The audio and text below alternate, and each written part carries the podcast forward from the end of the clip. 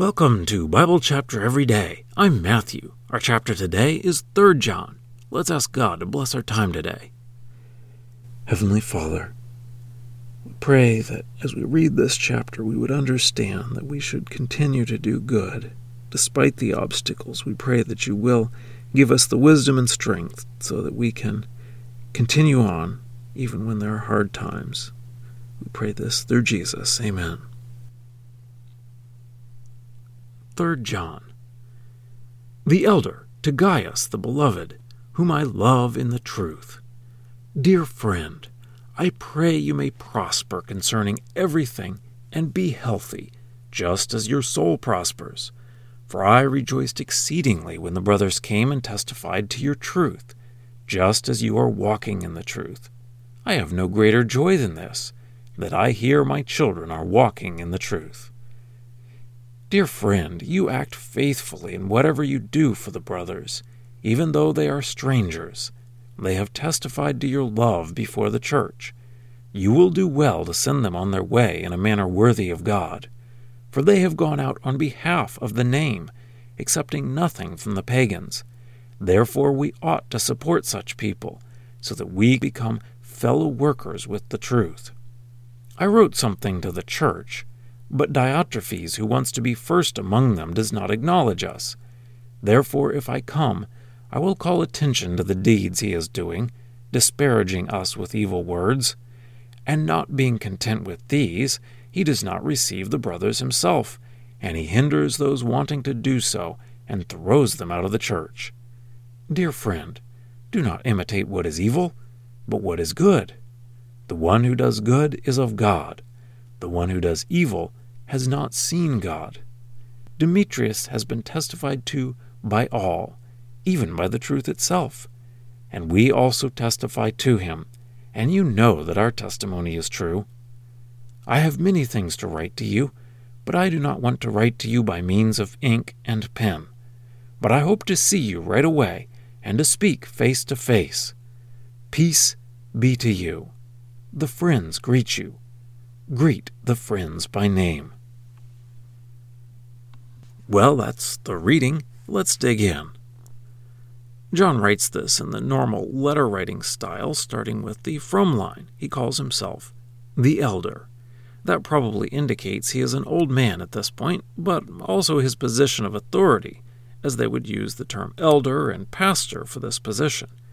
He writes to Gaius the beloved, and then John repeats that he loves Gaius. Then, as in many letters of Paul or Peter, John reports his prayer for Gaius. He prays for everything to go well in Gaius's life, including his health. He says, just as your soul prospers, which I think means that he believes that Gaius is doing well spiritually, so John is praying that everything else in Gaius's life will also be doing well. John knows that Gaius is doing well spiritually because some brothers had visited Gaius and came back to John and told him how Gaius was doing. John calls it walking in the truth. John is very pleased by the good things that Gaius does for brothers who are traveling. These traveling brothers had gone out to preach the gospel, and Gaius had helped them on the way. This probably included giving them a place to stay for the night and feeding them. John says that in this way Gaius was a fellow worker with those brothers. Then, in contrast, John mentions Diotrephes. Diotrephes was apparently a leader in the church, where Gaius was, or at least nearby. Diotrephes did not accept John as a brother, apparently, or accept the traveling brothers who came from John. In fact, if someone else in the church would take in those traveling preachers, then Diotrephes would kick them out of the church. So, John says, Diotrephes is a bad example, and don't be like that. John gives one of his typical either or statements. Either we do good and are of God, or we do evil and haven't seen God. Then John introduces another man, Demetrius. John speaks well of Demetrius and says that everyone says that Demetrius is a good man, and that the truth itself says that he is good. I assume this means that when you compare the things that Demetrius does to what the Bible says, he is following the Bible. Perhaps Demetrius is carrying the letter, and John wants Gaius to give Demetrius a place to stay and some food as he travels preaching. John ends saying that he will say more in person, and he gives some brief greetings, calling the Christians friends. And now for a deeper dive.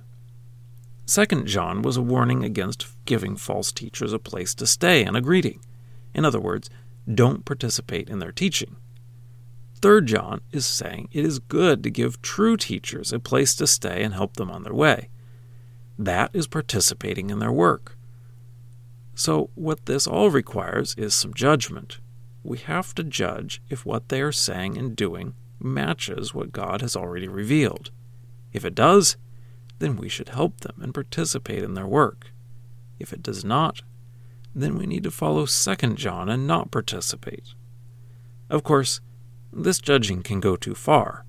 Diotrephes apparently had let the judging go to his head because he wanted to be first so he's trying to run the church and decide who should be allowed, and he has gone so far as to reject the Apostle John. John doesn't tell Gaius to deal with Diotrephes. John says he himself will deal with Diotrephes when he comes. So I take it we have to decide if we are in a position to deal with a situation. John was, Gaius was not. But John is encouraging Gaius to keep on doing what he could to support traveling preachers and not to be afraid of Diotrephes.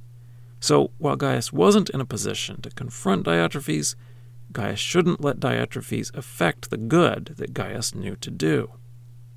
When we look at the problems in the church in the book of Acts and how they handled those problems, I notice that there were two different types of problems that they handled in two different ways. For external problems, they would just keep going and not let it stop them. That was problems such as the persecution from the Jewish leaders.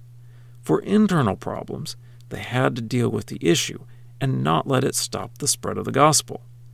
So, in this case, it seems that Gaius just has to treat this like an external problem. Gaius isn't in a position to deal with this problem, so he just has to keep on going.